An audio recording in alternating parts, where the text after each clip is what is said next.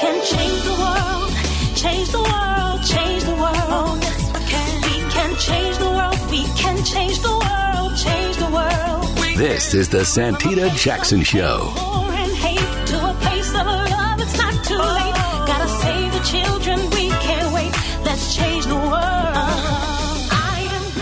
Hey, everybody, welcome to the Santita Jackson Show. Happy Friday. It's a joy to be with you today. Let the words of our mouths and the meditations of our hearts, be acceptable in thy sight. I think it's important to say that today because we're going to be talking about political violence in America. It's not new. It's not new. There was an it was even an NPR report that went and spoke with civil rights veterans, several of whom I knew because I grew up with them. Um, and they said this feels like the 60s, the 50s. This is really America's history, but we can't have uh, what we we can't have a constitutional republic that has democratic urgings. We can't even move toward a democracy if we are going to be violent. That is why Dr. King's uh, teachings were so important. So important, and it's important today. So I am Santita Jackson, coming to you from WCPT 820, the nation's largest progressive talk radio station, and AM 950 Radio, the voice of progressive Minnesota.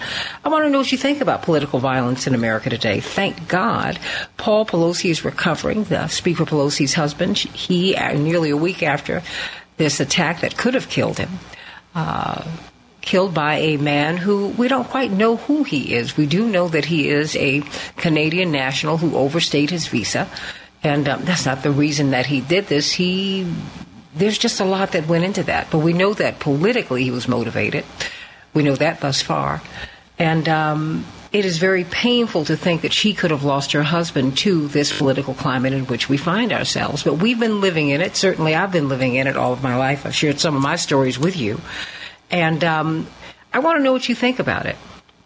And what do you think about this political climate in which we find ourselves? This political climate which is called the social climate.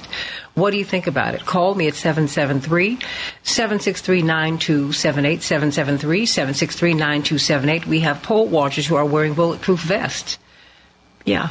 It's, it's gotten like that. We have people who are at the ballot boxes holding guns, threatening voters. What do you think about that? I want to hear your thoughts. Call me at 773-763-9278. Of course, Attorney Daryl Jones is going to be on with us uh, to tell us what we should do if you encounter that and if you encounter anything that is untoward in the polls as you're trying to, uh, at the ballot box, when you're trying to drop off your vote, when you're trying to vote. How do you protect your vote? We're going to find that out here on the Santita Jackson Show. So let's get right to it today. We're going to be talking with Senator Vincent Hughes from Pennsylvania, State Senator Vincent Hughes. What is going on there? Uh, it seems like John Fetterman might pull it out, but we don't know. Oprah Winfrey endorsed um, not the person who she put on the map, Dr. Mehmet Oz. She, she endorsed John Fetterman. Uh, that's very interesting. And so, um, will that make a difference?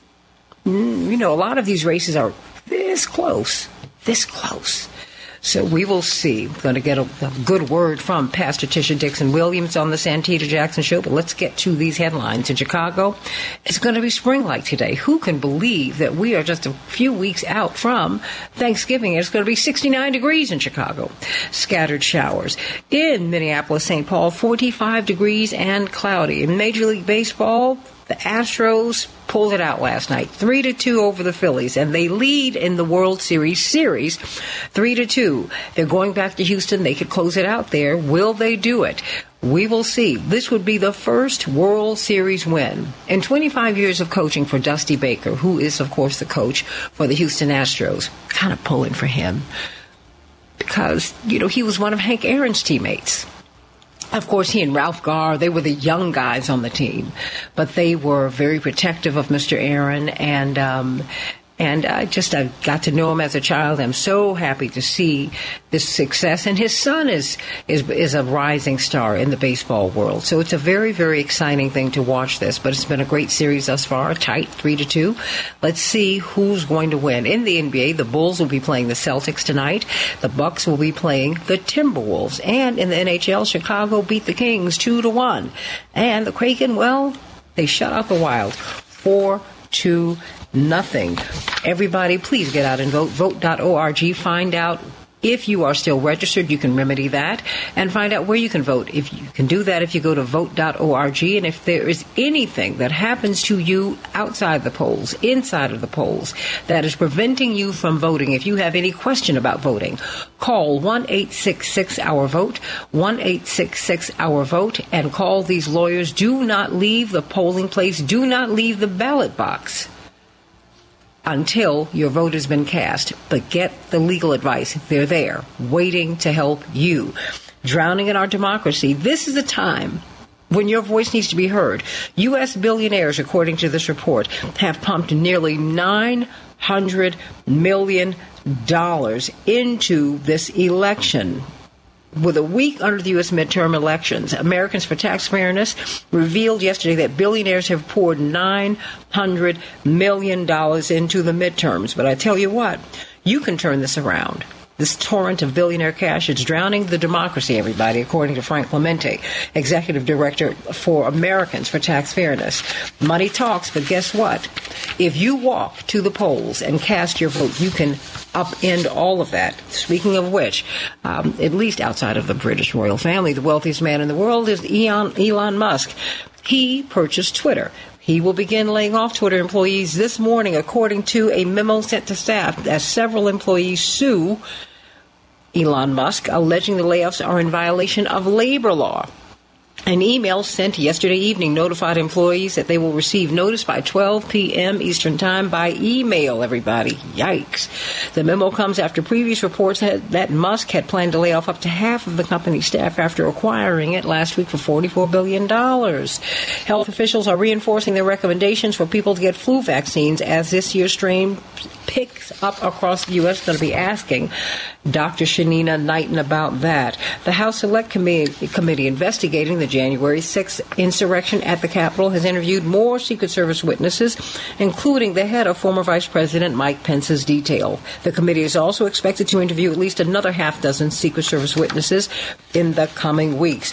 President Joe Biden's student loan forgiveness program remains on hold while a federal appeals court considers a legal challenge brought by six Republican led states. And those are some of the headlines on the Santita Jackson Show.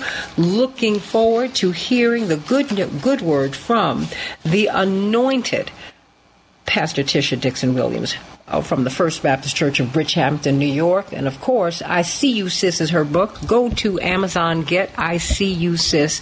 You will be blessed by it. Pastor, how are you? I'm wonderful. How are you? Good morning, everyone. It's so great to be with you as always. Oh, always great to be with you. Talk to us. We need a good word today. I know I do. Well, interestingly enough, today is a very interesting day. What if I were to tell you that today is Common Sense Day? Are you serious? Today, number four, yes, is when we acknowledge Common Sense Day. now, my pastor, Reverend Earl Jones Sr. of the First Calvary Baptist Church in Brooklyn, New York, had a famous saying, and he would always say this, common sense ain't so common. At all. common sense ain't so common. One would think that everybody has common sense, everybody has street smarts, but when we talk about common sense, Common sense is sound judgment in practical matters. If we were to take it to the Bible, Proverbs 8 and 5 lets us know that we can develop or need to develop common sense. Other translations call it prudence or discretion. So biblically, or discretion, excuse me, biblically, common sense can be thought of as a combination of wisdom and discretion. What is that? Wisdom is knowing what to do. Discretion knowing where to do it. One more time. Wisdom mm. is knowing what to do. Discretion is knowing when and where to do it. And when we put the two together, we have, mm.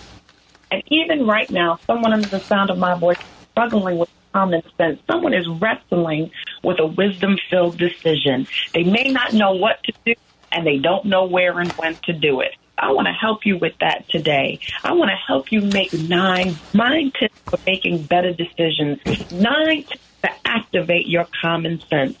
Do you have decision making process or do you fly by the seat of your pants? Have you made a lot of good decisions or bad decisions over the years? If that's the case, you can benefit from having better common sense. You can benefit from learning how to make better decisions. The first thing is know your desired outcome. When do you want it and what do you want? When you know what you want, the solution becomes clearer. What's the point of considering a given option? Is this to maximize your income? Is it to enhance your health? Is it to find a relationship? Is it to get a housekeeper, the learner? You know, what is it? Define what you're attempting to accomplish. Be rational while making a decision. You don't think as clearly when you're stressed, tired, or uncomfortable in any way. As Snicker says, you're not yourself when you're hungry. Hmm. and so when we exercise wisdom, we're not often ourselves. Number three, keep the long term in mind. What's the end game? Consider how your decision will affect your life in weeks, months, or even years down the road. Here's a good rule of thumb. Can you control it? Is it going to matter to you in five minutes, five days, five months, or five years? If not, then maybe you need to let it go. That's wisdom. Number four, know how you handle the worst possible outcome. Worst case scenarios. When you know that you can handle the worst, it's easier to make up your mind and get what you want with your life and get on with your life. Think about everything that could go wrong and determine how you would handle it. Number five, take enough time to make a good decision, but not longer. Sometimes decisions take longer than others, but we avoid, in order to avoid paralyzing ourselves, we can't just hone in on that decision. Procrastination won't enable you to make a better choice. Sometimes you've got to make the decision and move with it. Number six, use your past experience. Every one of us has receipts. Every one of us has a track record with God. What can you use from your past to help you make a wise decision now? All your previous good and bad decisions are resources you can call upon now. I say it this way nothing is wasted in God's economy. Number seven, get assistance from an expert. If you don't know enough about a subject, if you don't know enough about the decision that you're going to make, get the help that you need. There's always someone who does it a little bit better than you. Reach out to that person and get help from an expert. Number eight, take action immediately. After making a decision, it's important to do something about it. Make it a habit to take at least one small step that supports your decision. And number nine, know your value. When you know your value, of strength. And that makes it easier to choose what's important to you today. How does the decision to make relate to those values? Listen, common sense making better decisions is the best way to enhance your life a poor decision isn't necessarily fatal, but it can be hard to recover from. So today, make a decision to have common sense. Common sense ain't that common, but you can change that today, and that's the good news. Amen to that. I love that. I love that. Let me just ask you this because sometimes people feel that there's a real disconnect between Yeah. the teachings in the church and, you know, does it have a practical ap- application? I mean, like every day, you know, like just everyday Yeah. stuff. And you're saying to us that what we learn in the pews, we can carry out into, into the public Absolutely. and in our private That's- lives.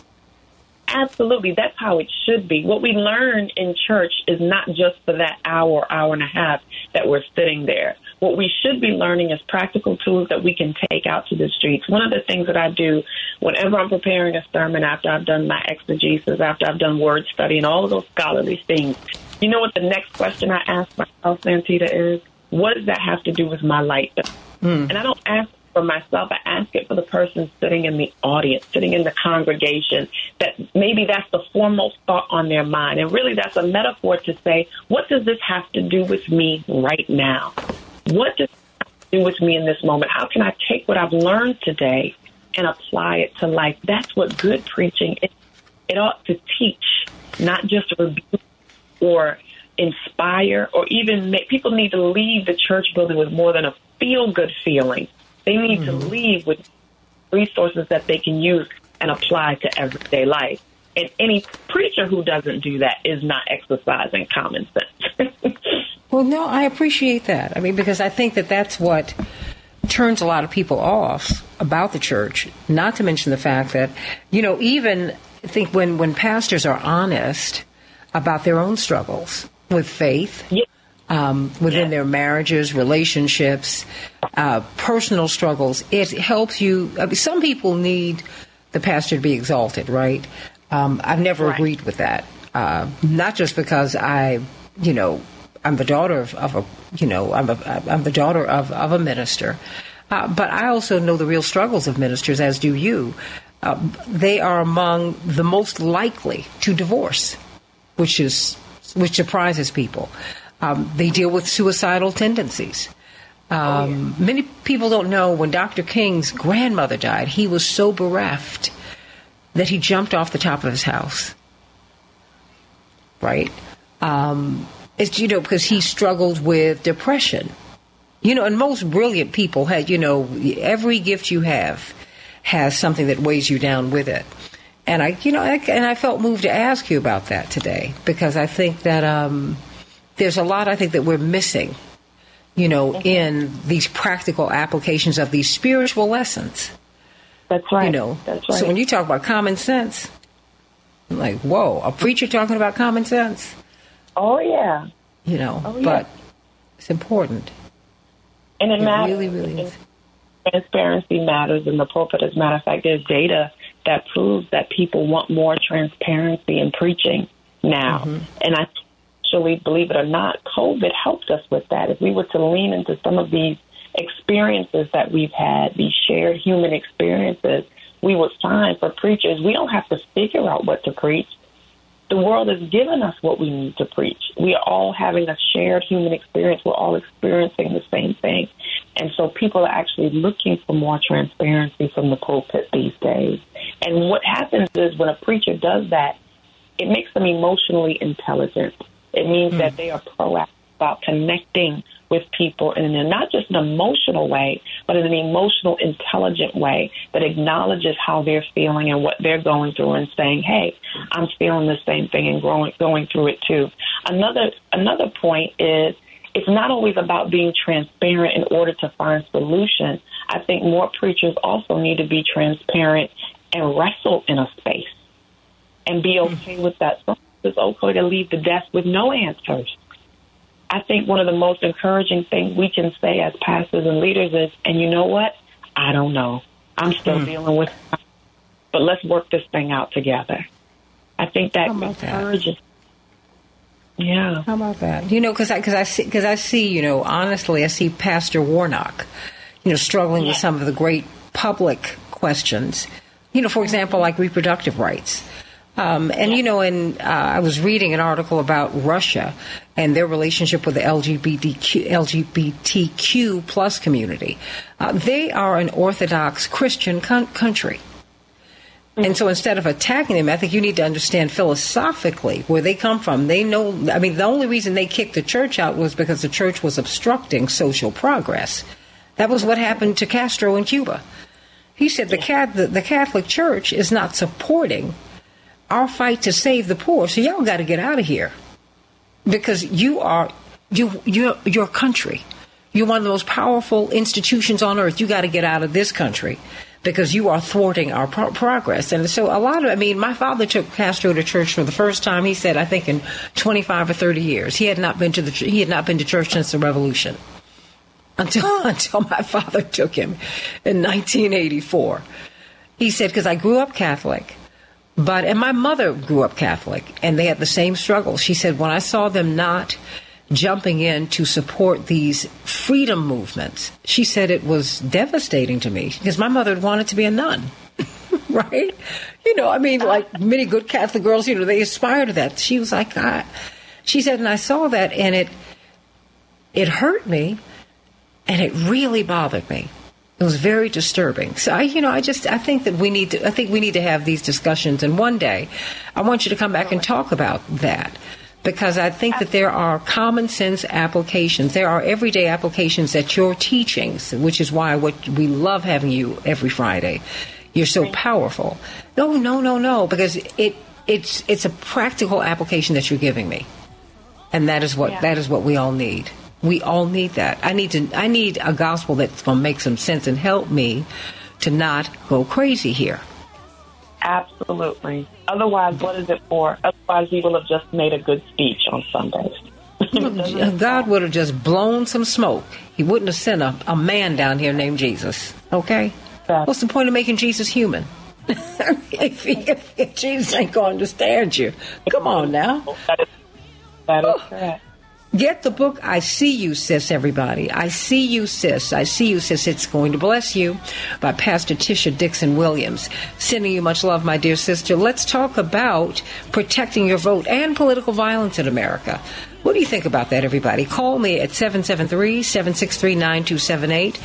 Can political violence and democracy coexist? Sending again much love and many prayers to the Pelosi family. Paul Pelosi is home, thank God. Thank God. Back with more of the Santita Jackson Show in just a minute. We can change the world, change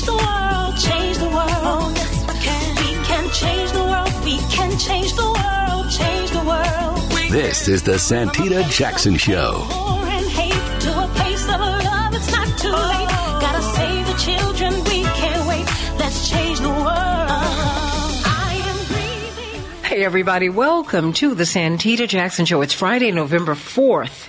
November 4th, 2022. Four days until the, until the midterms. It's just hard to believe we're like two years into the Biden pre- presidency already, already. And now every seat in the U.S. House of Representatives is up for, uh, is up for grabs.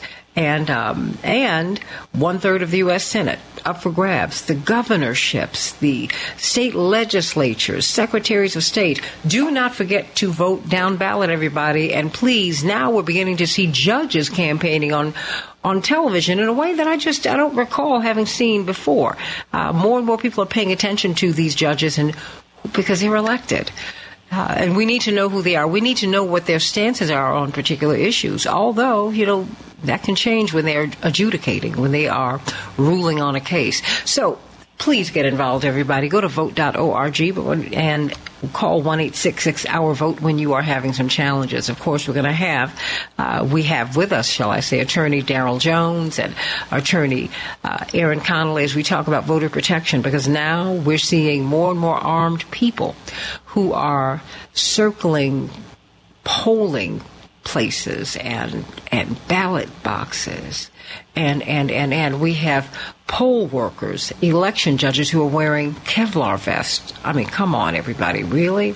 And that's going to help us to move into a conversation on political violence in america. We continue to say uh, that political violence is something new. We, we've not been here before. That is not true. This is where we have been living since the founding of the republic. The question is can we continue? No, not and have the republic and, and democracy thrive and survive. No, we cannot. We have to choose uh, where we go from here, as Reverend Dr. Martin Luther King wrote more than 50 years ago chaos or community. Okay, what are we going to do? I want you to call me at 773 763 9278, 773 763 9278. How can some people laugh about the attack upon Paul Pelosi? There's nothing funny about that. Nothing. Why is that funny? Why is that funny? Never, that's just cruel. And it lets me know not just your, your political immaturity, but your mean spiritedness. Just, I don't care what party someone is. You don't do that. My mother made, had me sit down and pray for George Wallace when he was shot when I was a child. And I knew he was a flagrant racist. I knew that he was not on our side politically or socially but just the spiritual discipline of just to pray for another human being who's been hurt. Think about that, everybody, and let's protect our vote. All right, you know I'm, you know I put my order in with you, uh, for the holiday celebrations by us, and, to, and and you keep letting everybody know everybody know that you're limiting your orders. I'm glad I'm glad business is going so well, and I'm glad I got in just under the wire. Yes, Santita, we have to limit because my husband says I need to be present for Thanksgiving. So we are taking oh. limited orders, but we are definitely assisting you with your turkey, your mashed potatoes, your dressing, your mac and cheese, your green beans, and your greens. And let's not forget our desserts, our sweet potato pie, our peach cobbler, our banana pudding, our caramel cake, and red velvet cake. We have it all, whatever it is that you need. Don't hesitate to give us a call. 708 526 4546. 708 526 4546. We also do a full table setup and decor. We can organize your friend friendsgiving, as they're saying these days, and we can do everything that you need from balloon arches to custom table and flower arrangements, whatever it is that you need. 708 526 4546. We look forward to serving you. Thank you so much, Santita. Oh, I love it. And we used to do that when I lived in New York. Because, I, well, I always came home for the holiday, always. But, you know, because I was living with all my friends throughout the year, it felt kind of odd not being with them on Thanksgiving, right? And so we would have the Sunday before Thanksgiving, we would have, oh, I'd had about 30 or 40 people over to my little apartment. And boy, we had some fun. We had some good times. I just found some, It's some of my now old pictures. TikTok trend. It's a new TikTok trend called Friendsgiving. So that's how everybody is getting together. They do a lot of Yeah. color coding, gifts, and sharing, and it's, it's just really fun. So it's a great way to uh, celebrate Mm-hmm. the holidays with people who are family, even though that they're not blood. Absolutely. And happy anniversary to you and your husband. You and your husband celebrated how many years of marriage? uh, 25 years, Santita, and we are very blessed, thanks to God, that we are able to sustain our marriage. And so we are very grateful. Thank you so much. Three children, uh, one grandchild, another one on the way. Yay, yay, yay. Praise the Lord. And we thank God he's a wonderful, wonderful man um, who's married to a wonderful woman. And he gives you a lot of space. You know, it takes a real big man to step back. He, and he's a big guy. And he steps back and he just lets your pearl run the world. And he supports her. There's a lesson in that. Very seriously, there's a lesson in that. He's. He, he does nothing but support you, and I have nothing but love and respect for him. He's just an absolute jewel, and you all you have a beautiful, beautiful family. God bless you. Happy anniversary once again, everybody. Let's talk about voter protections with. Attorney Erin Connolly, brilliant political strategist. You know, I tease you about Kyrsten Sinema, but you know, watching her turn, um, her corporate turn, I know has got to have been disturbing to you, unsettling and, and painful. And, you know, people in, in Arizona and people who were just nationally who were looking at her as someone who could be a progressive, there's a sense of betrayal there. There's no question about that. But, you know, we've got the chairman of the Transformative Justice Coalition with us, uh, Attorney Daryl Jones, and later on we're going to have Pennsylvania State Senator Vincent Hughes to give us the latest on what's happening in Pennsylvania. That race between Mehmet Oz and John Fetterman is tighter than this. We'll hear from attorney, uh, excuse me, from state representative, state senator, excuse me, Vincent Hughes, as we talk about political violence today. Also, call me at 773 773 763 9278. 773 763 9278. Let's talk about political violence in America today. Attorney Daryl Jones, what should we be on the lookout for? I mean, uh, if you if you find that you've been purged from the voter rolls, for example, what should you do now? I mean, we're four days away from um, from the actual from the actual midterm elections themselves. Well, thank you, Santita, and good morning. And of course, you know, the, the immediate thing that we tell everyone to do right now before you do anything else is start by just going to vote.org and checking on your on your voting registration and your status and seeing where you are and where you are to vote. Now, if you find out that you've been purged from the voter rolls, uh, it depends on the state that you're in. If you're in a state that still offers same day registration, meaning that it's a state that says that you can come down on register on voting day, register to vote, and vote, that's what you should do. Uh, beyond that, you want to go to your local board of elections to find out what's going on with your voting status. If there is an error or something that would permit you to be able to still cast a ballot. So go to your local board of elections if you find out that you've been purged from the rolls. If you are in that state, or if you're in one of the states that has the same day voter registration, uh, some of them uh, will go up until election day. Some of them will stop, and some states will begin again on election day. So you have to find out what the rules of your state are. Your local board of elections can answer that question. Vote.org will be able to answer that question. So, you know, go there to find out when, uh, if your state has same day voter registration, and if it does, then you can still register and vote on that same day, Santita. Hmm. What do you do? I'm just going to walk down walk down this uh, road with you and with Attorney Aaron Connolly. What do you do if you drop off? If you're approaching the ballot box because you're going to, you know, you're going to drop off your vote, and you see someone who's menacing, someone who has a gun, someone who's shouting at you, someone who's trying to intimidate you, if not outright threaten to kill you, what do you do? Mm-hmm.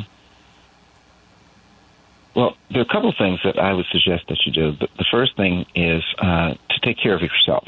Be certain that you're safe. Uh, you want to use your weapon, your cell phone, because you need to document what's happening. So if you if you can take a picture of what's going on, take a picture of what's going on.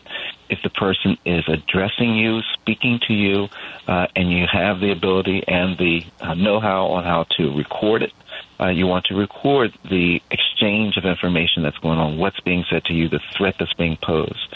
You then want to uh, report it to the, uh, there should be someone there from election protection. If there's someone from election protection at the site, you want to report it to them as well as to the head election official in the polling place. But the most important thing is to be certain that you are safe, and then after being certain that you are safe, you want to be certain to record it, to uh, to take that picture with the with the cell phone, or to you know if the recording device uh, with your cell phone, you're able to record what's happening. After you've recorded what's happening, you want to provide that to not only the election protection uh, folks that's that's there and the election judge, but you also want to provide it to uh, is to call the 866 Our Vote. Let them know what has happened. Let them know that you have it recorded, and uh, you'll have the ability to upload it to their system. The same is true with the Legal Defense Fund.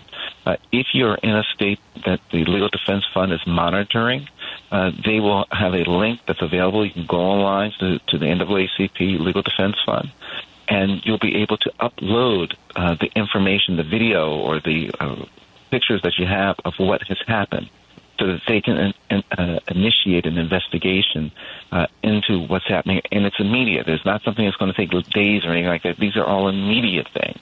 The same is true with the 866 Our Vote. They will initiate an immediate investigation into what's happening. So those are the uh, steps that uh, that are highly recommended to take if you find yourself in that type of situation. Hmm. Attorney Aaron Connolly, uh, you know, I think voter intimidation has really been uh, highlighted by what's been happening in Arizona. It's not only happening in Arizona, but it, it's happening everywhere. It's happening in many, many places, but Arizona appears to be very forward.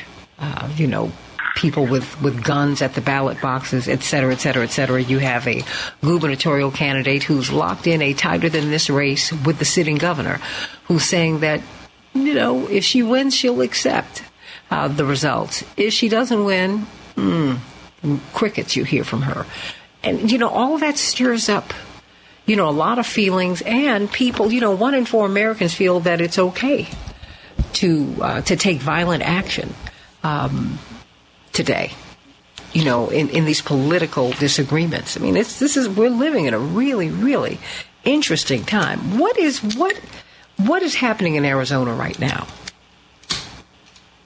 Well, Arizona is a very special place, and I spent about six years in Arizona in the Phoenix metro area, but was um, an organizer and activist and political consultant throughout the whole state. So it's a, it's a it's a different place. It's still the Wild West. It's mostly hmm. independent voters, and there's a, a spirit in Arizona of nonconformity that it really does have this Wild West mentality. We we would train. What is the Wild West mentality? I mean, what is you know? Because and I think that we need to understand America. I think you would agree, also, Attorney Jones. There are a lot of different cultures here within the broader culture. you know, it's just you know the Wild West people who settled. You know, get off my land. I, you know, this this is the part of the country where people, well, they got it everywhere. Everybody got it, but black people. Where you got land to settle. You know, so they were fighting with indigenous people and all that. I mean, there's just there's a whole there's a thinking there. There's a thinking in the Republic of Texas. Attorney Aaron Connolly. They they don't even call themselves a state. They're like we are the Republic of Texas. I'm like, whoa, okay. So, what is the Wild West mentality?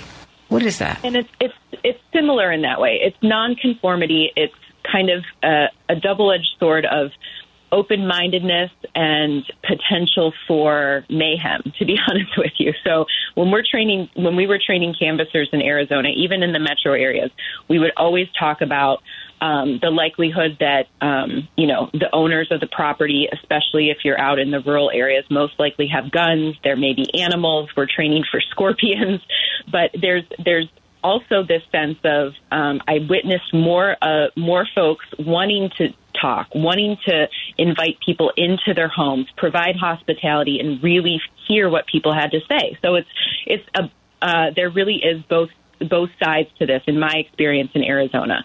The the problem that we're seeing now is since um, really before Trump was elected, during that campaign, we saw an activation of the the more white supremacist, racist tendencies that have existed in Arizona since the Civil War, before it was a state. And those those people, many um, many folks come to live in Arizona from moving other places, but there's a strong contingency of folks that have been there since since the territory times and take great pride in their families um, working the land and being um, being in Arizona their entire uh, lives of their families, right? So it's an interesting culture. There, there, you know, there's cowboy hats and cowboy boots, and then there's uh, Metro Phoenix, which is one of the the largest cities in the country. So what we're seeing now is these fringe groups. We see many of the January 6th uh, folks and those those key players, those key personalities from that day were from Arizona and charged um, with crimes related to that. So what what we're seeing is this this boldness from this group.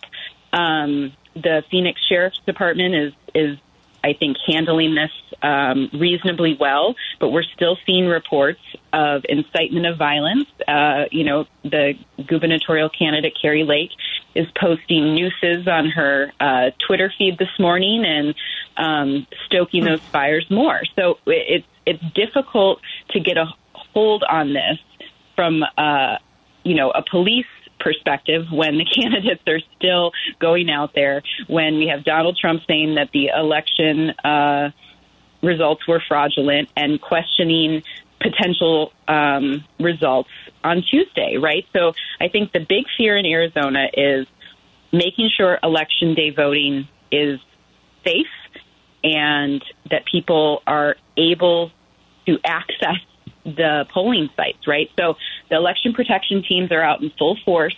I think thank you to Attorney Daryl Jones from the Transformative Justice Coalition who outlined exactly what folks should do there. There will be election protection people. They are on the ground. Those systems of reporting actually work. I know Attorney Jones and myself have organized those systems where we are out protecting the vote, recruiting attorneys to do that. If you call the free toll free number. You will 866 our vote. 866 our vote. Folks will activate and and come help. You have to look for the election judges if you don't feel you're getting an answer. I think um, making that call is the most important thing to do because those people really there are real people supporting that. This isn't something that's going to get left no. in a in a voicemail. We actually move on this stuff. So that's an important tool. But in Arizona, um, I am praying and hoping that we have a safe, functional election. Um, the good news is, as many people do return their votes by mail in Arizona for almost 20 years. They've had a great system called the Pebble, and a lot of folks are exercising their their right to vote that way and not having to use these drop boxes. So. Hmm. You know, but but when you have Attorney Daryl Jones, chairman of the Transformative Justice Coalition, indeed, you are going to Georgia because people have requested that you uh, that you watch the polls, that you literally stand there so that you can protect people um, as they vote. When you have candidates, I mean, you know what? This is not different, Daryl. Um, we've seen this before. I saw an NPR report I was sharing with you. That's um, not that was just I just just heard it a few few days ago and I had to pull it. they had Bernard Lafayette, who, along with my father, was one of Reverend Dr. Martin Luther King's staff members. And um, they were saying this feels like. Um, this feels like what we went through in the 50s and the 60s. this, this is what this feels like. Um, because you had sheriffs, you had state, you had local, state, and county officials who were preventing people from voting. What do you do in the in the 2020s when you have uh, when you actually have people who are who are standing in the way of you in the vote? I mean, do you have do we have any recourse in real time, Attorney Daryl Jones? Well, I think that your your recourse uh, in real time uh, is the same process that we've put in place. Look, wherever you are in the United States of America, it is illegal for anyone to practice any type of intimidation regarding your vote. And so, if it's an elected official, it's a non-elected official. If they're intimidating you and trying to interfere with your right to vote, it's illegal. And so, what you want to do is you want to be certain number one, to use your weapon to record what's going on, that cell phone, to record what's going on. And then step two is to contact election protection and call the 866 Our Vote. Let them know what's going on. With the election protection, with the 866 Our Vote, you'll also be connected to an attorney. And the, and the lawyers will be able to walk you through to document. And it goes beyond that because it's not just documenting and uh, walking you through. But the lawyers there will be able to identify if there's a pattern or practice that's going on in that particular area that's trying to intimidate or suppress uh, voters from accessing the ballot boxes. So that's extremely important. And Santita, let me add this because we know, and you're going to have uh, Senator Hughes on uh, today. Uh, you know, we know from when we were in Pennsylvania this past weekend in Philadelphia that we had a chance to talk to the Secretary of State there. In Pennsylvania, uh, the various counties of Pennsylvania, and I don't remember the number, I believe there's 67 of them, uh, they all have their own little fiefdoms with regards to how things are worked out for their election cycle and how their vote goes on. In at least one of those jurisdictions, according to the Secretary of State, they have sheriffs that are standing at the drop boxes that are questioning people that are coming up with their ballots uh, about identification and, and you know and various other questions that's a form of voter intimidation and voter suppression.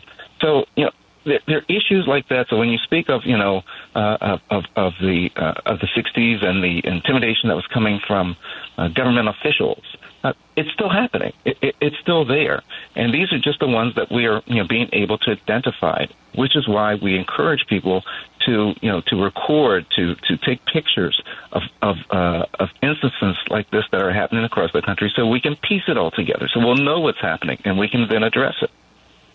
Hmm. I want you to call us at 773 763 9278. Have you had any challenges voting? I hope that even if you have, that you will continue to go on and vote. This is the moment that you make your voice heard. The billionaires who spent almost $1 billion on this election, more than $900 million, unbelievable.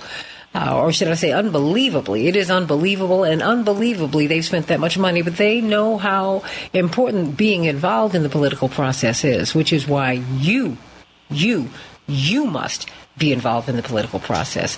You, you, you must vote. On Tuesday or by Tuesday, you and the billionaires will be on equal footing. Okay? Think about that. Think about that. They are no more important than you. And when you know that you are somebody, you will get out there and vote, and you will vote with a passion. I'm asking people to get out and vote. Get out and vote. Go to vote.org. Find out your status. Find out if you've been purged from the voter rolls and remedy it. Find out where you can vote, where you're supposed to vote. Find that out right now. And if you have any kind of trouble at the polls or as you're trying to approach your uh, the ballot box, you know these drop boxes. Call one eight six six Our Vote. Pull out that phone take pictures, make you a nice home movie. Make sure you do that. Let's talk about political violence in America. There's nothing new, sadly, about political, politically motivated violence in America. It's deeply ingrained in our politics. Uh, we've had our presidents killed. We've had other politicians who've been killed. Um, indeed, the the assassin of President Abraham Lincoln, his last words uh, as he was killed when he was resisting arrest was, "I did what I thought was best." Wow. So, what do you think, everybody? What do you think about politically motivated violence in America? Uh, what do you think about it? Do you think it's new? Um, if you listen to corporate driven media, they will tell you that, oh, pshaw, we've not seen this before. This is just, this is terrible. We've been doing this a long time. Dr. King's assassination was politically motivated. Yes, it was. Medgar Evers' murder, his assassination was politically motivated. You can keep on going down the list. Now, the question is are we going to continue to do this?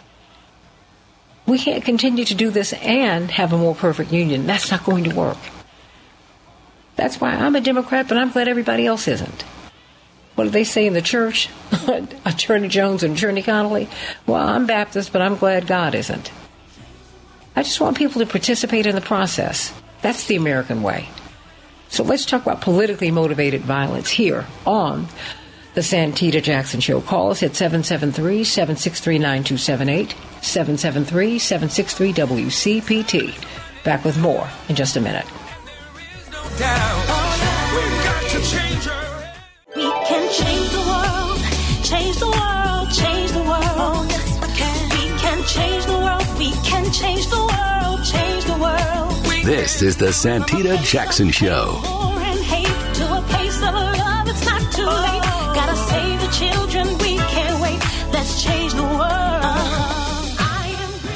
Hey, everybody, welcome to the Santita Jackson Show. It's Friday, November 4th, 2022. Have you voted, everybody? Please go to vote.org, vote, dot- uh, vote.org. Find out if you're still registered. Find out where you go vote. If you have any trouble at the polls, either just outside or inside the polls. If you're trying to drop off your vote at a ballot box, at one of these drop boxes, and you are dealing with any kind of intimidation, pull out that phone, take pictures, make a movie, call 1 866 Our Vote, and get some help from these wonderful lawyers who are there to help you, everybody.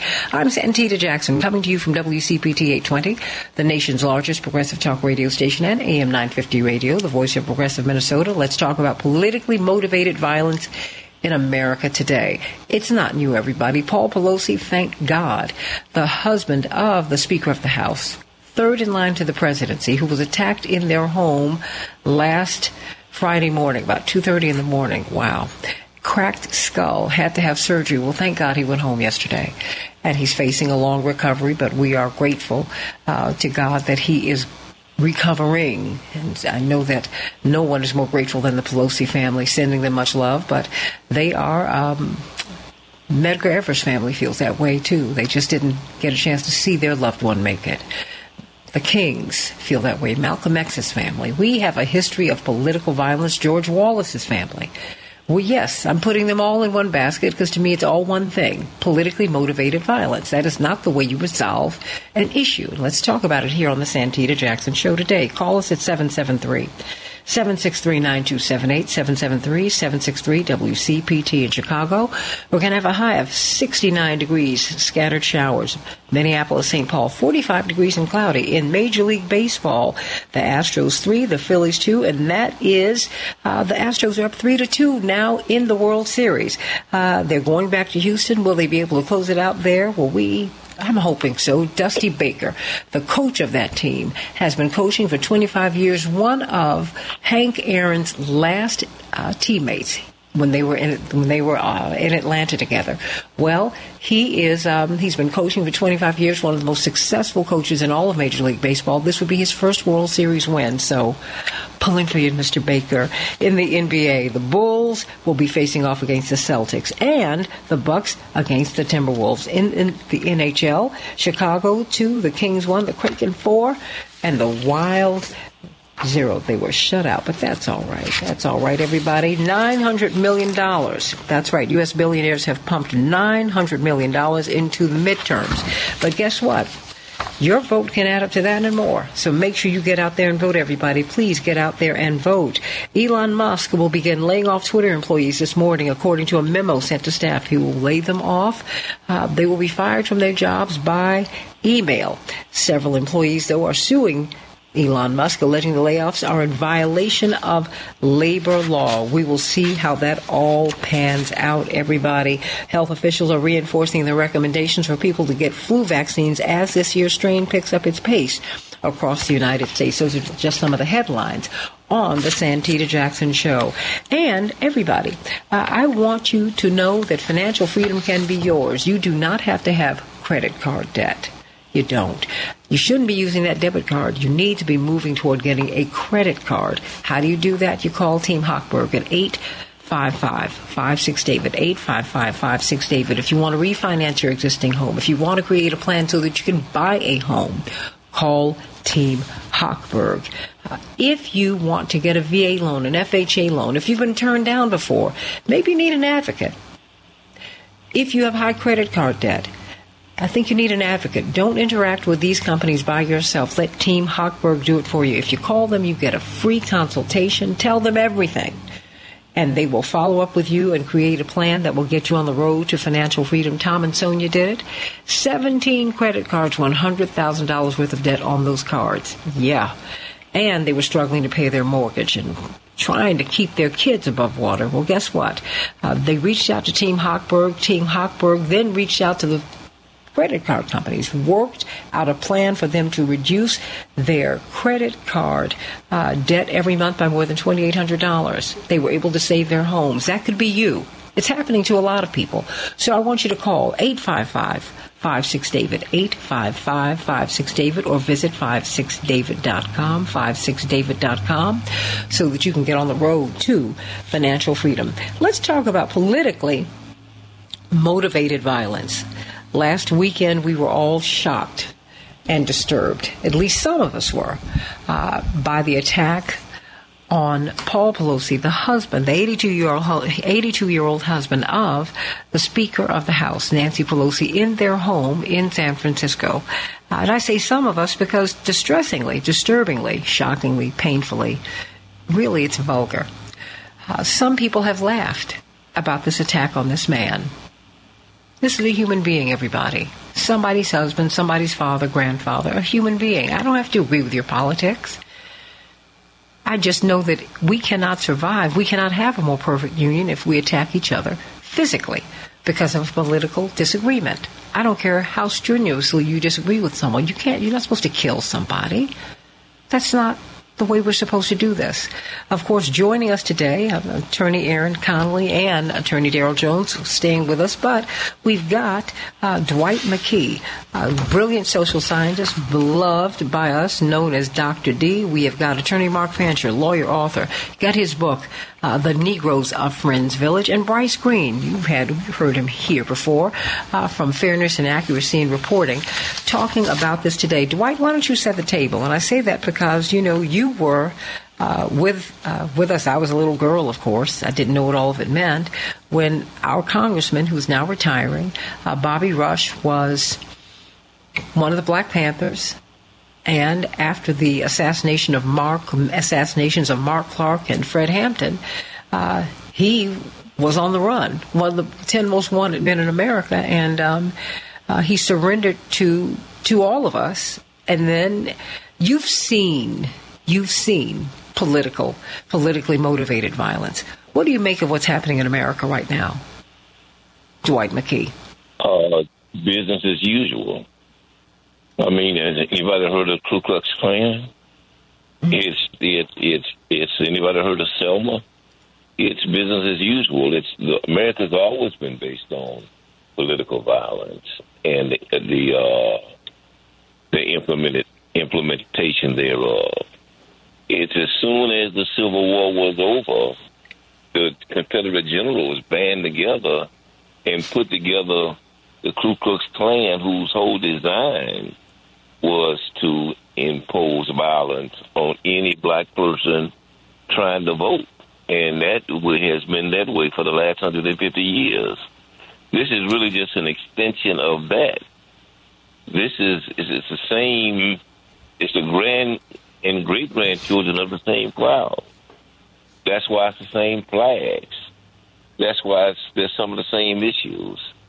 It is white supremacists have, since the inception of the country, uh, the way it's it's imposed its its will has been violence, whether it's been on uh, the Native Americans, whether it's been on Black Americans, whether it's been on uh, new brothers from the South who are coming up, whether it's been the Haitians.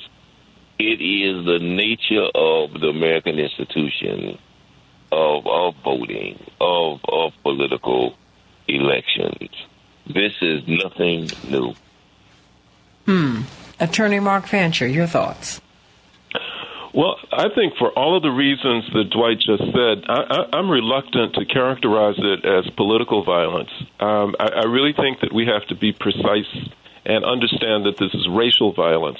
And that's true even though, in this instance, uh, both in the Pelosi instance, uh, both the victim and the uh, attacker were both white. Uh, because at the root of all of this is a mass, widespread panic uh, that has gripped uh, a large segment of the white population in this country. they have, for some time now, been growing increasingly afraid that their grip on the domination of this society at every level is slipping. And now they're at the point where they think that they've just about lost it. Uh, they look at things like the demographic projections and uh, the the stories run wild in their communities about them being outpaced population wise, uh, and they look at the uh, the number of people coming across the border. Uh, they look at the fact that uh, there was this black man who was president they look at all of these kinds of things and it just fans the flames of fear uh, that many of them have, and uh, they are resorting to desperate measures. And so, in their war, and it really is a war, and they characterize it as such, in their war to hold on to, to power and to hold on to hegemony and dominance and all of those kinds of things, they take no prisoners. And it doesn't matter uh, that the targets of their violence happen to be of, of the same racial identity as they are. They're prepared to take collaborators and allies and anybody else uh, who's standing in the way of their agenda. And on the flip side, they're also not reluctant to embrace people of color who are also on board with their agenda. You know, witness Herschel Walker. Uh, so we have a racial phenomenon that doesn't always play itself out in terms of the people involved in the drama uh, fitting neatly into racial boxes. But there is no mistake that this is a racial, uh, racially driven phenomenon, much like in, in during Reconstruction uh, with the rise of the Klan and everything else. The motivation is still the same. In Reconstruction, the same kinds of fears and the same kind of panic was present when white workers began to see newly freed African people uh, ascending to positions that they thought they would never see them ascend to politically. Uh, watching them uh, have a literacy rate that accelerated at a rate that's really incomparable throughout human history, watching them establish enterprises uh, of the kind that made them very jealous, witness Black Wall Street. I mean, all of these things are cyclical and they're all driven by the same dynamic. Hmm. Bryce Greene, your thoughts? Right. Um, one important aspect to this dynamic that's being discussed here is the economic side, right? I mean, it's the same problem that happened in uh, Nazi Germany or in any place where there was a major rise of anti Semitism. The economic dispossession of the working class, um, the fact that people weren't able to control their own lives, the fact that the decisions about their life were being made in remote, far off places I mean, that's disturbing to a lot of people, especially when your living conditions are getting worse and worse and worse. You're noticing the country around you fall apart. Um, and it's difficult in our media environment to actually get a grip for what are the actual people behind that. Uh, the answer is, of course, you know, corporations, military industrial complex, prison industrial complexes, all of these uh, outflows of capital and capitalism. And so when a lot of people uh, see their world falling apart around them, it makes it very easy for them to accept, you know, infantile explanations for their suffering. Um, you know, and a lot of these far right people are isolated, alienated. They notice that sometimes there are more brown people around them. And so then they get on these online forums, they get on a media environment that tells them that these brown people are the problem. Then they start to believe it. And then, you know, the rest is history. It can be, you know, racial violence. It can be insane racist election campaigns. It can be all of that stuff. But we will never be able to fix it unless we get at the root of uh, of our alienation, right? We will never get we will never get over uh, the scapegoating of, of black people, the scapegoating of uh, any racial group, the scapegoating of Nancy Pelosi as the individual. We will never get past that unless collectively we're able to name names about who is the root of our discontent. And like I said, the answer is corporate power. The major corporations control the entire economic world of Americans. They control uh, who gets jobs. They control where investment goes. They control whether or not your school gets funded. And all of these issues are important. But, you know, the American media environment doesn't really connect these to issues of corporate power. And so then, like I said, it's easy for people to, uh, to fall into traps of, you know, racial hatred and, and, and, you know, weird theories about how the world works. Um, and so, like I said, we need to be able to combat that. We need to be able to fight that with education uh, with uh, with alternative structures of organization that might be able to give people an alternate explanation for how their lives are getting worse. Hmm. Call us at 773 763 9278. What are your thoughts? Well, I mean, listening to uh, Bryce Greene and attorney Mark uh, Fancher and Dwight McKee, uh, Daryl Jones, Attorney Daryl Jones, and you and Attorney Barbara Arnwine and the Transformative Justice Coalition were down in Georgia with Ahmaud Arbery's family when no one even knew about the case. Would you put his murder in? Uh, would you put it in a political context, a political lineage? Well, yeah, there certainly is a, a political uh, context in which it can be heard, right?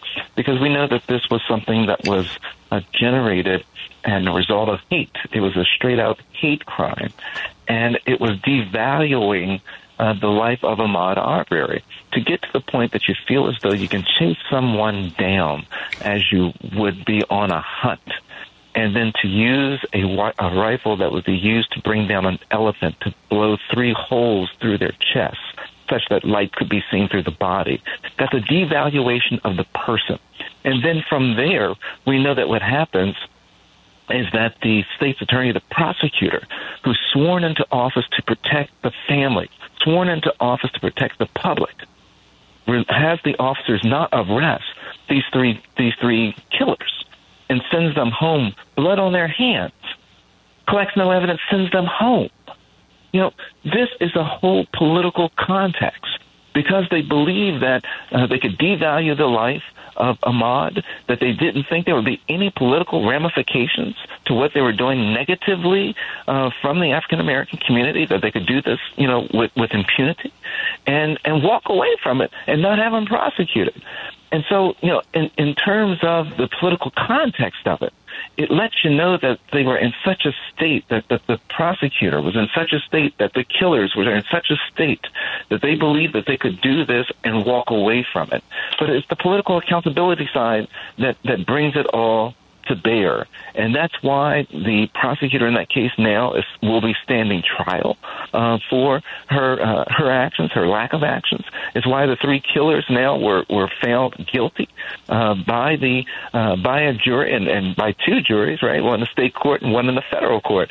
So politically, that, that that was an action that they thought that they could take and get away with it. And they only would have thought that because it probably has happened in the past that you know that they've gotten away with this, that it was in their mindset, it was in their psyche that this was okay to occur.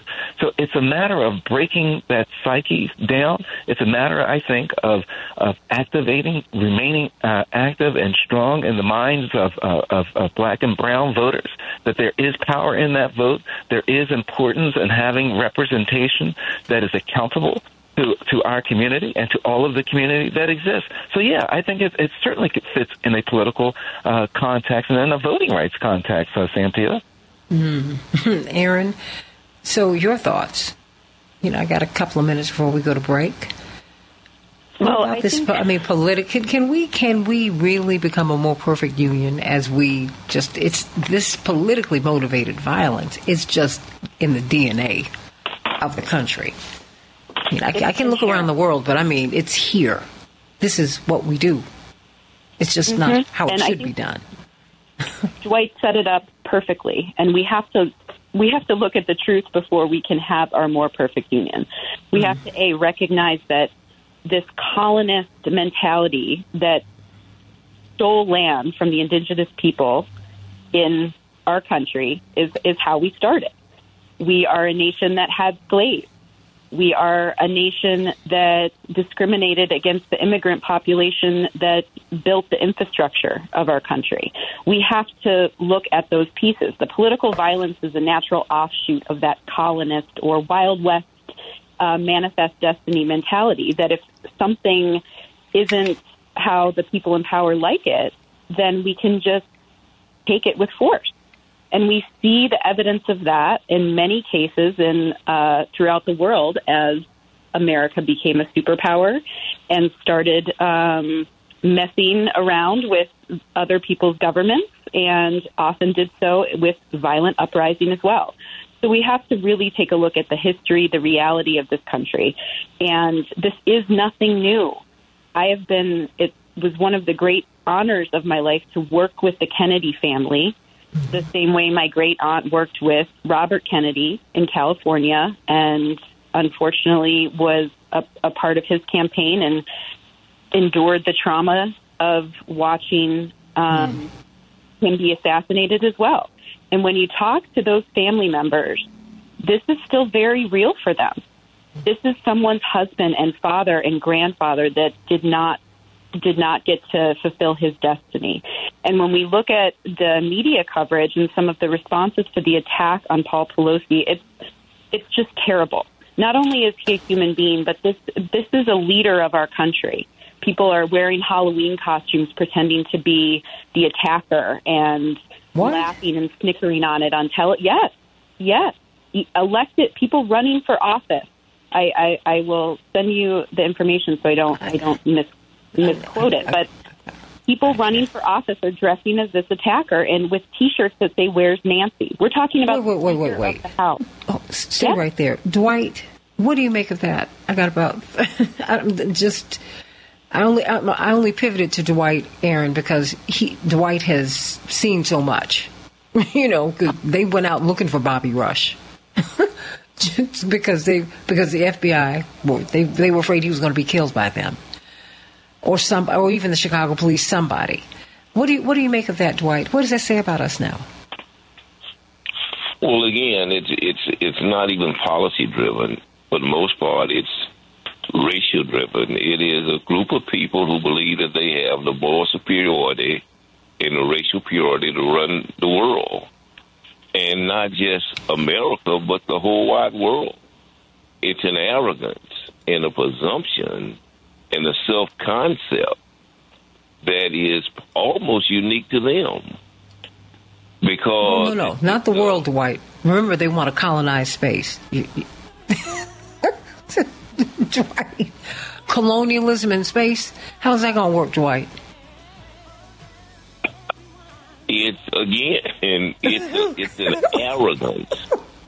It is a god complex, and so when when you are God, then there is no other constraint other than you know how, how you how you operate, because you're the last word on everything. You have the right to in to uh, to impose your will on everything and everybody. So in many ways, it's beyond race. It's beyond you know e- e- economics. It is a arrogance of a people that is very unique in world history. That they believe that God has put that they are God and they are in charge. Hold that thought. everybody's subjected to them, huh? Hold no, hold that thought. I got to go to break. I want to hear what your thoughts are, everybody. 773-763-9278. What about this politically motivated violence? We're hearing about uh, from this wonderful panel what it's grounded in. What do you think? Call us at 773 763 9278. Back in just a minute. We gotta change and change the world. Change the world. We can change the world, We can change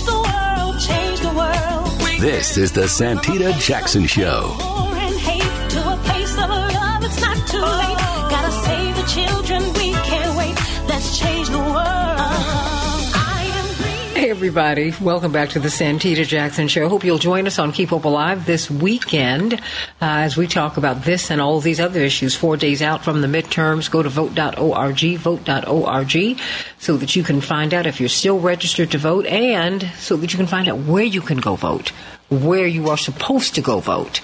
Uh, everyone knows uh, when you're registered, they let you know exactly where you're supposed to go vote. And call 1 866 Our Vote if you have any problems getting your vote in, everybody. We're talking about political violence, politically motivated violence in America. I just came across a news story that shows uh, that a wide and bipartisan majority of Americans worry there is increased danger of politically motivated violence in the United States, according to a Washington Post ABC News poll. Nearly 9 in 10 Americans 88% are concerned that political divisions have intensified to the point, according to this AB, according to this Washington Post report, they they feel that these differences between us have intensified to the point that there's an increased risk of politically motivated violence in the United States. And you know, I think just coming out of the civil rights movement, and I guess I'm the young guard of the old guard, um, because I'm old enough to have met Dr. King. I was barely remember it, but we did meet him several times, many times. He was my brother Jonathan's god god brother. Oh, by the way, uh, election night we're going to have a watch party at the South Shore Cultural Center. Morning stars, everybody. I hope you'll join us there. I hope you'll join us there. Hope it's a victory party. Mm-hmm. Um, but you know, I just you know what what was what's been disturbing to me just unsettling. I would, and I have to say this. Uh, let me just bring Bryce back in. Is you know this this sense when you listen to the corporate driven media, they're like, oh my goodness, this has never happened here before. I'm like, honey,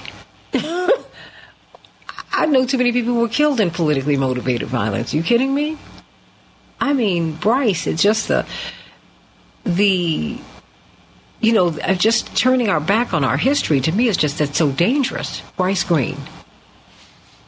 Uh, you're exactly right. I mean, the the mainstream media and the corporate media have some of the worst historical amnesia of any people who are like uh, addressing the current state of affairs. Right, like you, like you said, you remember that. Uh, I've read about it. Our parents do. Our grandparents do. They know about it, but the corporate media seems to think that political violence is just you know a new phenomenon, and it's only attributable to you know people like Donald Trump, or it's only attributable to uh, you know right wing figures like Tim Pool or Tucker Carlson or who whoever you know pick a villain. Um, but of course, they don't look at the underlying processes that generate this violence. They don't look at how the structural incentives we have really leave people with very few options within our political arena. And that leaves them feeling disempowered. And then if you combine that with the sort of hatred that we've always had in our country, well, then you're going to have political violence. Uh, but, you know, the corporate media doesn't make these connections. All they do is, you know, they blame it on one of their villains. And, you know, it's the business model, right? People tune in to cable news. People tune in to their, to their favorite channels or whatever in order to get a dose of something that they already expect. Right? If you're on the right wing, you get on, you tune in. They're blaming liberals. They're blaming Democrats. They're blaming Pelosi and AOC and all those people. If you get on, you know, uh, uh, Democratic liberal news, they're blaming Mitch McConnell. They're blaming Donald Trump. They're blaming everyone. But no one takes a holistic view. No one understands that these processes that lead to this violence are baked into the structure of our country. And we won't be able to change that unless, and especially unless uh, corporate media or the general media environment in America is able to assimilate these things into their worldview and are able to present an alternative viewpoint to the people, uh, to present a way to organize politically, uh, a way to understand the history of political violence in America, a way to understand what exactly we're up against without resorting to, uh, you know, like cartoons and stereotypes. We need to do better than that. Hmm. Dwight, what do you see happening now?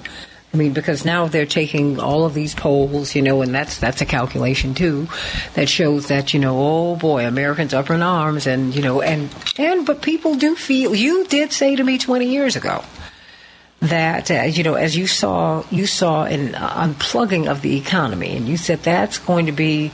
There's going to be a lot that's going to. There's going to be a lot of fallout from that, and you're going to see Americans become very violent. Uh, particularly white Americans, because they're not accustomed to being disempowered, disenfranchised, and this is going to get ugly. What did you see, Dwight? Uh, I saw that. That's exactly what I saw. I, you know, the part, the other part of of the American mythology is white people. Many of them feel like they have this right of uh, of uh, happiness, pursuit of happiness, and it's right of fulfillment. And they really, you know, operated in the mythology and developed their lives around the mythology. And so now that they find out that, that a lot of that is a myth, they themselves are having a nervous breakdown. Because at one level they felt superior to us but at another level, they felt entitled to all those things that have been that have been defined for them as white American. And as that becomes less accessible, it's very hard for them to process. And for many of them, the only way they know how to process that is through violence. Is the same violence that made it possible for it to be a reality. That is the the the the, the violence imposed upon the natives when they took the land, the violence imposed upon us when they forced us into slavery to work the land.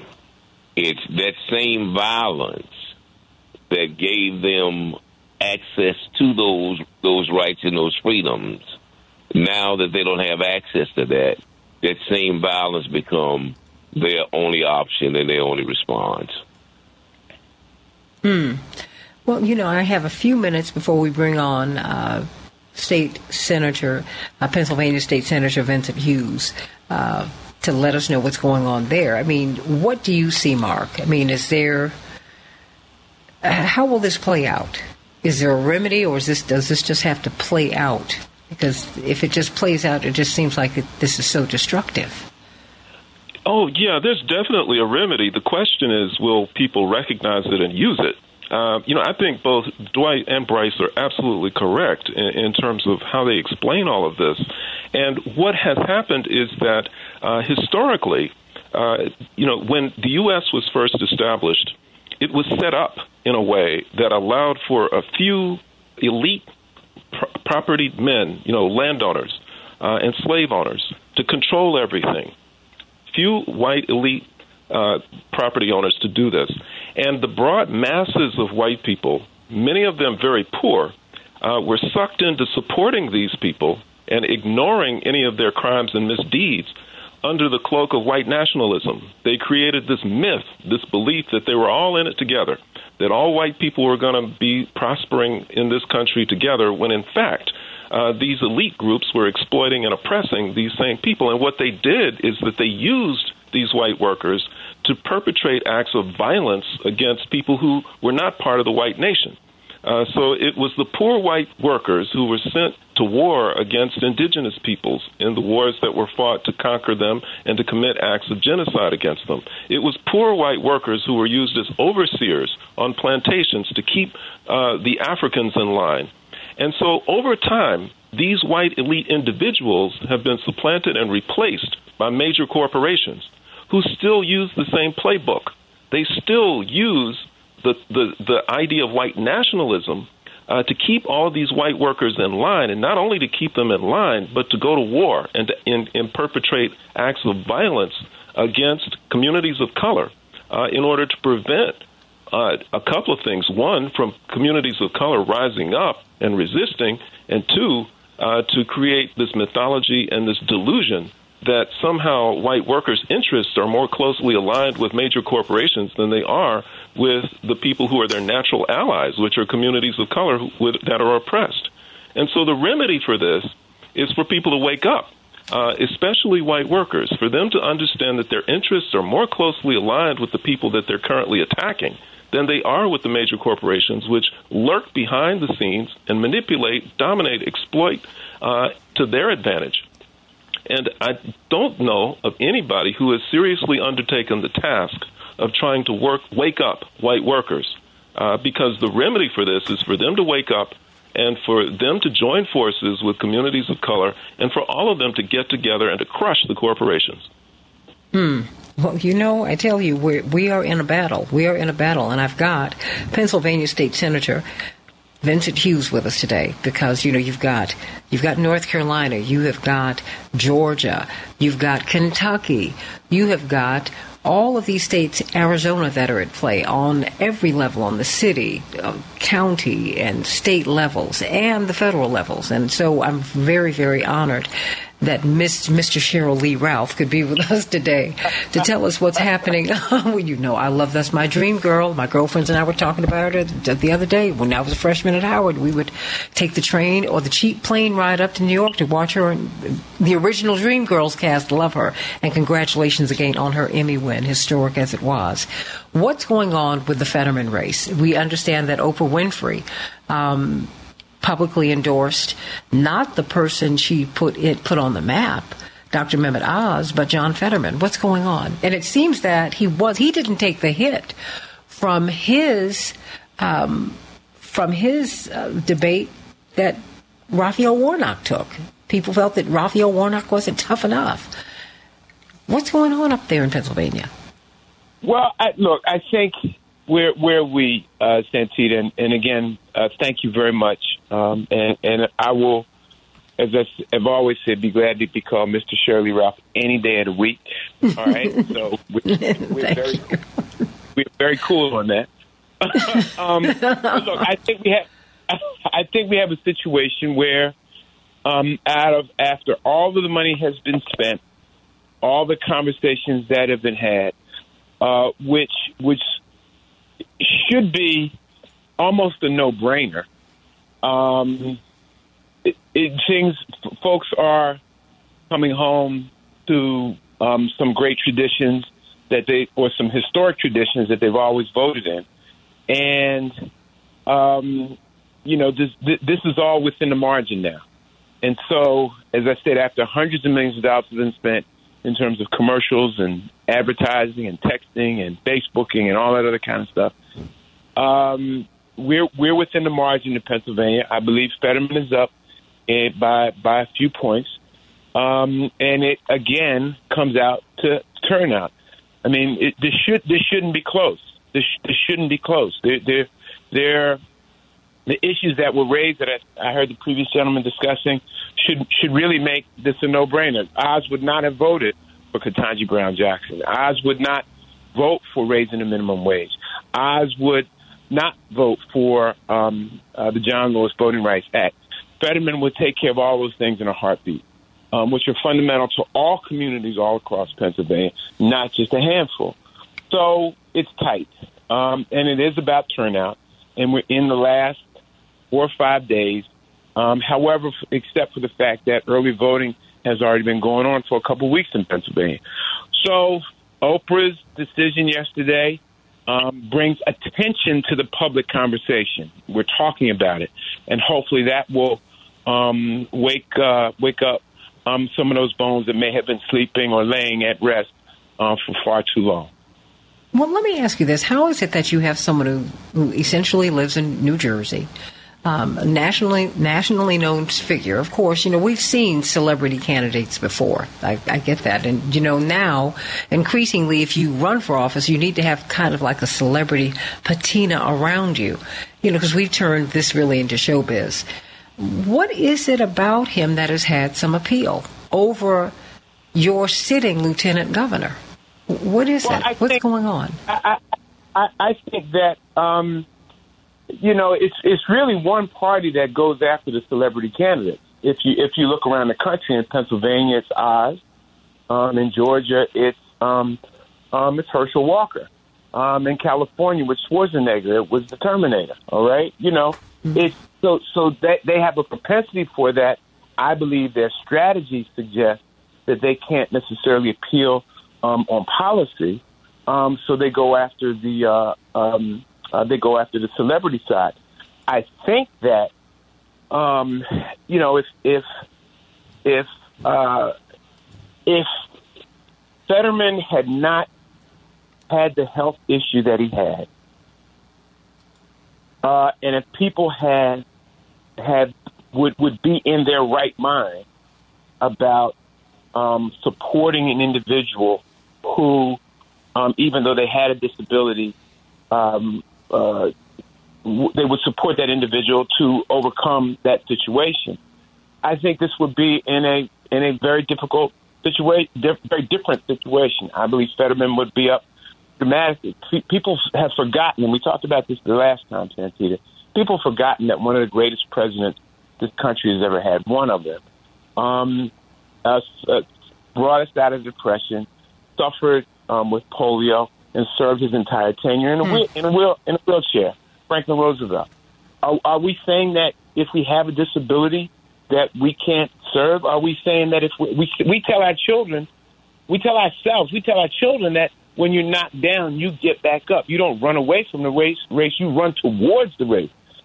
But somehow it's gotten in people's minds that that is that is um, a disqualifying factor in this situation here in Pennsylvania. So, um, if you ask me what's gotten in, you know, obviously the Trump factor and this this national conversation around um, uh, uh, the, the, the destruction of our democracy. Um, that's that's obviously obviously playing in, but I think those are some of the very basic things that we're talking about here as we observe the situation in Pennsylvania. We're talking with Pennsylvania State Senator Vincent Hughes about the Fetterman race, the Oz race. Will will uh, will Lieutenant Governor John Fetterman prevail over Dr. Mehmet Oz? What is that looking like now? What is turnout like? We know that in California, uh, they've had all about two million people who've come out. You have several states.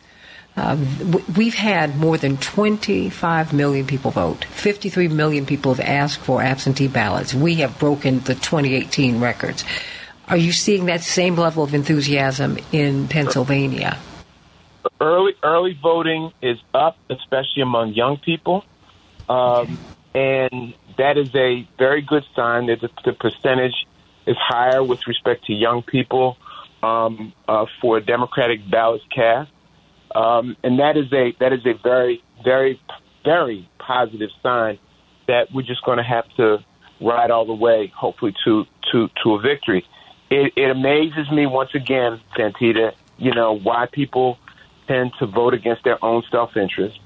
Um, and we, we, we, it is our responsibility, our job to remind folks to um, look past the personality uh, and look towards the real policies that are in front of us, in front of them, and the decisions that will be made. There are very clear differences. I mean, even in the governor's race in, in, in Pennsylvania, you know, you got you got the the MAGA Republican who was at the insurrection who was a Confederate uniform wearing anti Semite uh, candidate. I said it, you didn't. All right. and,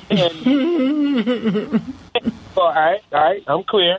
You know, um, and you know we have a, a, a long term pub, long term public servant who's got a record of only doing good, uh, and you know that that that the, the fact that that individual on the Republican side still has standing in this public conversation is a is a real concern.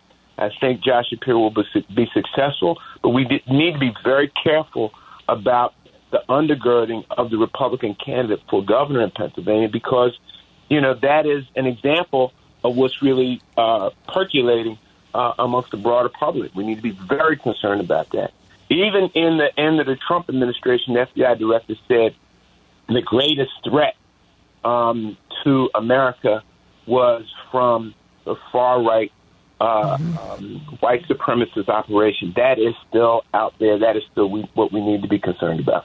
But they're the but the FBI never infiltrate. They they rarely infiltrate, should I say?